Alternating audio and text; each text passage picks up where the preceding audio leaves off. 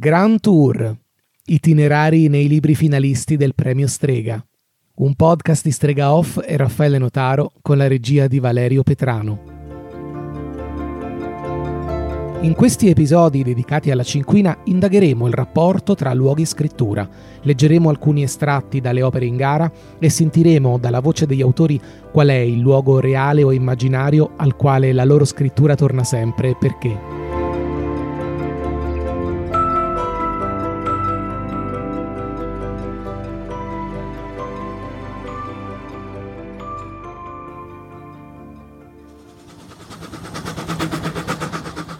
La nostra mongolfiera letteraria si è messa in viaggio alla ricerca delle storie.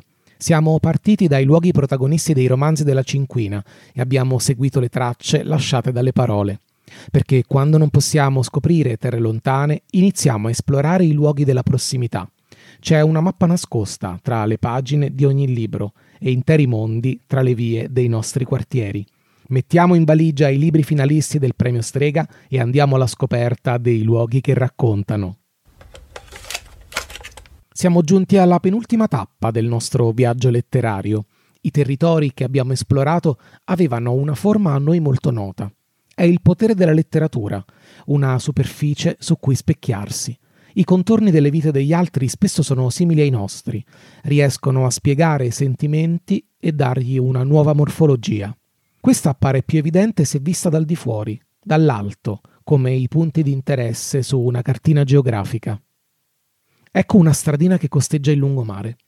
Ci sono palazzine colorate, alte solo un paio di piani, furgoncini del pesce accatastati lungo il marciapiede e il retro di una casa dipinta di verde. A quattro anni di distanza da uno dei romanzi più apprezzati e letti degli ultimi anni, Donatella di Pietrantonio torna a raccontarci le vicende delle due sorelle, protagoniste dell'Arminuta, pubblicato da Inaudi nel 2017 e vincitore del premio Campiello e del premio Napoli. In Borgo Sud, sempre pubblicato da Inaudi, troviamo Adriana e l'Arminuta, termine dialettale abruzzese che significa la ritornata. Ma ci accorgiamo subito che le vicende sono slegate dal primo romanzo. Molti anni sono passati, le due ragazze oggi sono molto diverse. Due donne che si attraggono e si respingono, che hanno continuato a tacersi delle cose nonostante si volessero molto bene. L'amore familiare è così, ci accompagna e ci tiene al sicuro, ma a volte stringe come un cappio.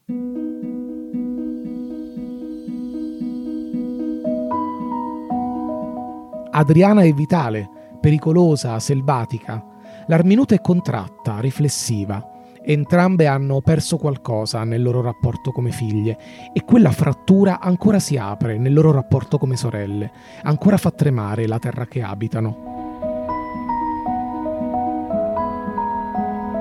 L'Arminuta ora vive a Grenoble, ma sono molti i luoghi di questa storia.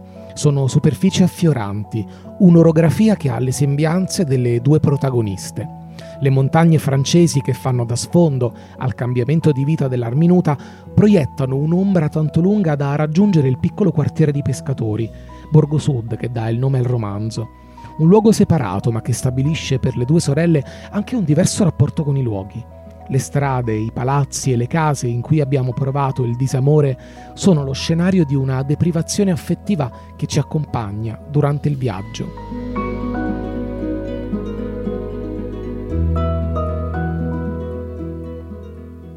Come lettori veniamo subito a conoscenza di questa profezia emozionale.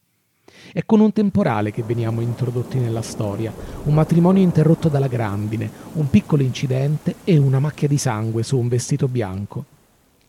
Certi eventi del futuro fanno salti indietro e ci vengono a trovare nel passato, quando neanche sospettiamo che arriveranno anni difficili.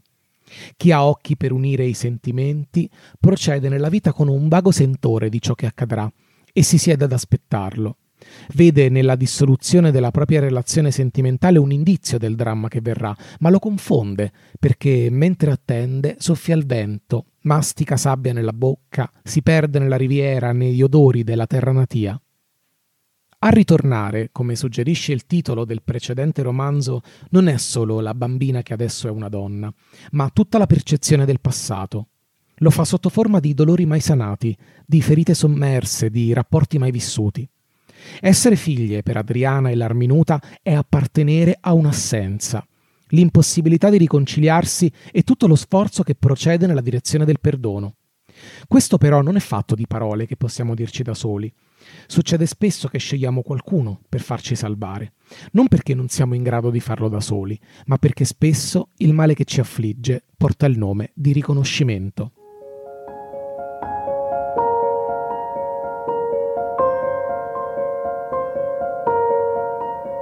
L'Arminuta in questo romanzo sembra anche la stessa autrice. Non c'era abbastanza Pescara nel libro precedente, forse perché le protagoniste erano ancora piccole, si muovevano nello spazio di ciò che di lì a poco avrebbero perso, e allora entrambe ritornano dalla scrittrice per farsi raccontare ancora, per portare in superficie il rapporto con la terra, la magia che ci lega come piante alla città che ci ha visto crescere.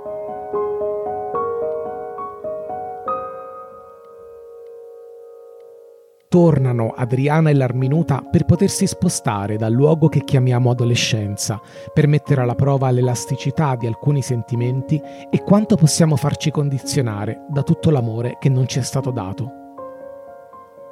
Il romanzo di Di Peter Antonio ci dice forse in modo più chiaro del precedente che spesso la vita ci fa cadere a terra per far vedere agli altri quando ci rialziamo, che lo spazio vuoto di affetti mancati può accompagnarci per molto tempo una camera vuota con gli scuri serrati o un vetro rotto alla finestra. E nonostante tutto il male che ci hanno fatto, ci sarà sempre spazio per la persona che abbiamo scelto.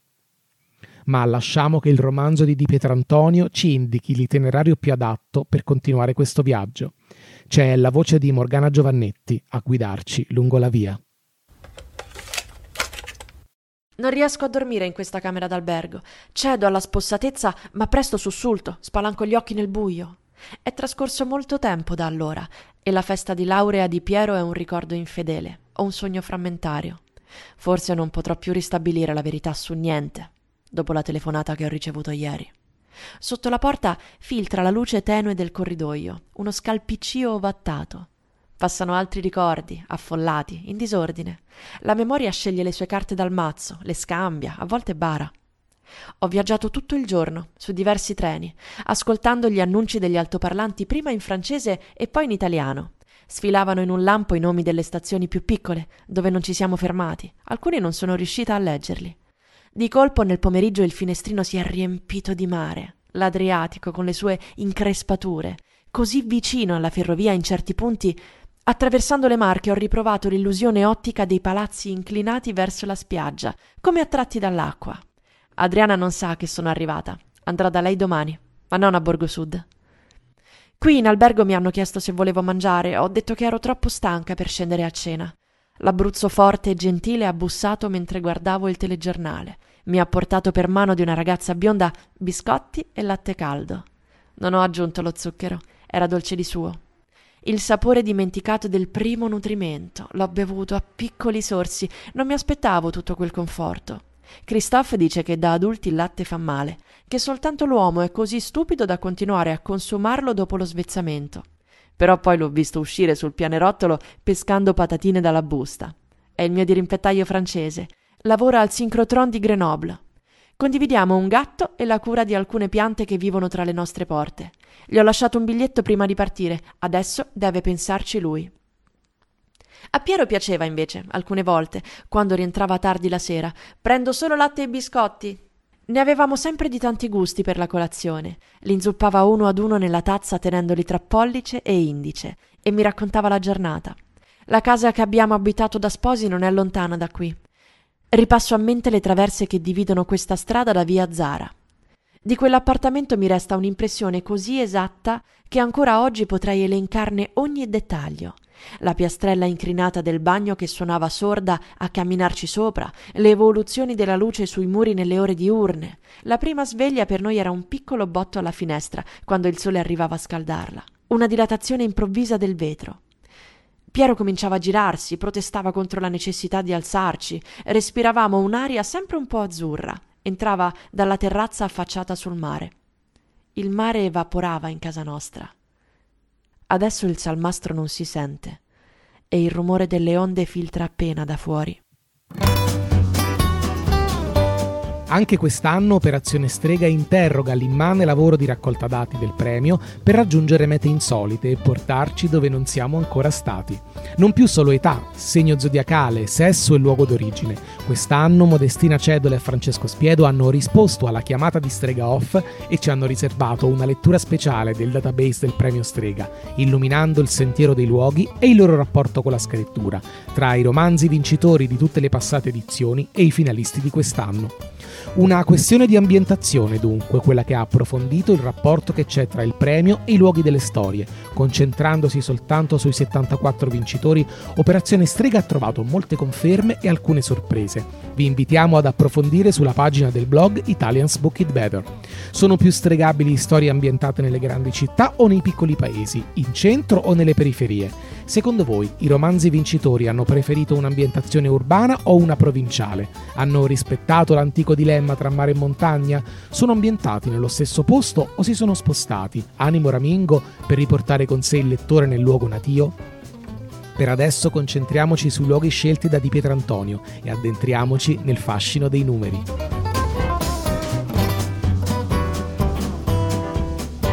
I legami e le radici sono il fulcro di Borgo Sud, il racconto di due sorelle diverse in tutto, dal modo di intendere la vita ai luoghi che le hanno adottate.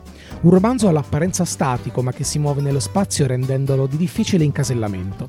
Per cogliere meglio le sfumature vi proponiamo di giocare con la prospettiva delle protagoniste per scoprire i luoghi di questa storia. Un paesino di montagna è il loro luogo di origine. Pescara, centro delle vicende, la città che le ha accolte. Tutto qui, direte voi? Proprio per niente. La Pescara di Adriana è quella di Borgo Sud. Il mare con la sua gente e le sue storie diventano parte integrante della sua vita. Tra gli stregati, l'8% ha scelto di ambientare il suo romanzo al mare. Quella dell'Arminuta è la Pescara Bene, quella del centro, fatta di circoli del tennis e apparenze da salvare. Diventerà per lei anche il luogo da cui andare via per poter ricominciare. Sceglie Grenoble per farlo, sono solo nove i romanzi ambientati totalmente all'estero nella storia dello strega.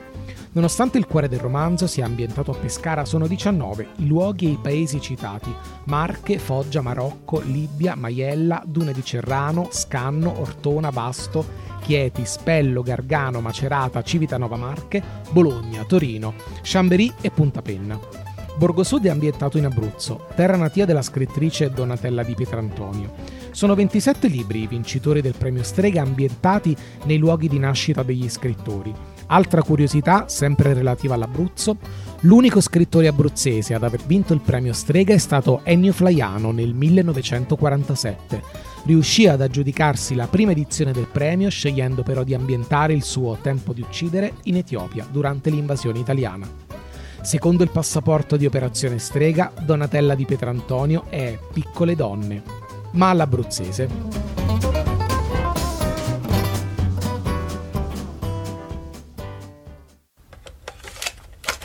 È sulle rive del lago che abbiamo ritrovato l'Arminuta e sua sorella Adriana, ma questa volta a occupare la scena insieme a loro c'è un altro luogo, Pescara.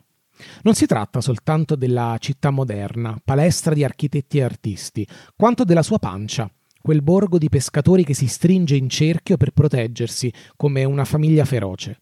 Il romanzo di Donatella di Pietrantonio ha di nuovo una protagonista senza nome, che ancora è costretta a tornare, nonostante gli anni e la distanza. Così l'Erminuta inizia un viaggio nella memoria scandito dal ricordo della sorella, da sempre capace di suscitarle struggenti tenerezze e rabbie furibonde. Vediamo le due crescere insieme, lontane solo 50 km dal paese d'origine, una distanza che viene moltiplicata dal radicamento dei genitori alla loro terra, dal rifiuto di raggiungere le figlie a Pescara. La città è un posto di cui pronunciano persino il nome come un luogo favoloso, esotico. Rimaste sole, le sorelle si specchiano l'una nell'altra, sostenendosi, scontrandosi e infine separandosi. Ma anche quando la protagonista sembra aver guadagnato una tiepida indipendenza al di là delle Alpi, non può fare a meno di confrontarsi un'ultima volta con le proprie radici dolorose. In queste ritroverà un nutrimento insostituibile, necessario all'identità. Ha l'aroma dei sentimenti crudi, trattati il meno possibile ma raffinati dall'esperienza. Come i sapori in purezza di certi chef che partono dal loro paesino nell'entroterra per andare a studiare oltralpe, nozioni di chimica e cucina molecolare e poi, quando finalmente tornano in patria per aprire il proprio ristorante, non possono fare a meno di riempire il menù di ricette antiche, riscritte a memoria. Il mare è servito, recita il titolo di un libro di cucina nella casa di Borgo Sud in cui Adriana ha scelto di vivere e questa volta ha l'effetto di una Madeleine di Proust. Allora chiediamolo direttamente a Donatella di Pietrantonio se esiste un luogo reale o immaginario al quale la sua scrittura torna sempre e perché.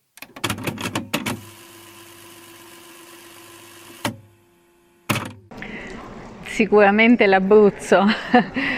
sia come luogo reale di nascita e di vita, ma anche come luogo costruito poi nel, nel racconto, nella narrativa, quindi in parte um, trasformato è comunque un luogo di cui mi sento anche un po' testimone perché possiede un patrimonio immenso antropologico di, di riti, magie, tradizioni.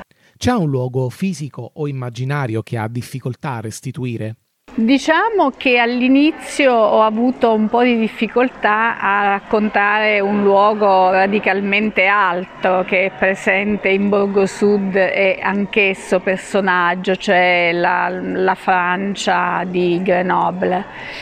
E mh, ho, ho, impiegato un po' più di tempo a entrare mh, empaticamente nel luogo e però poi um, mi sono fatta bastare quei pochi giorni trascorsi lì, mm, soprattutto le conversazioni con, con chi ci abita, quindi um, ho veramente cercato di entrare nella testa che mi um, portava questi, questi racconti. Alla fine è diventato quasi, quasi familiare.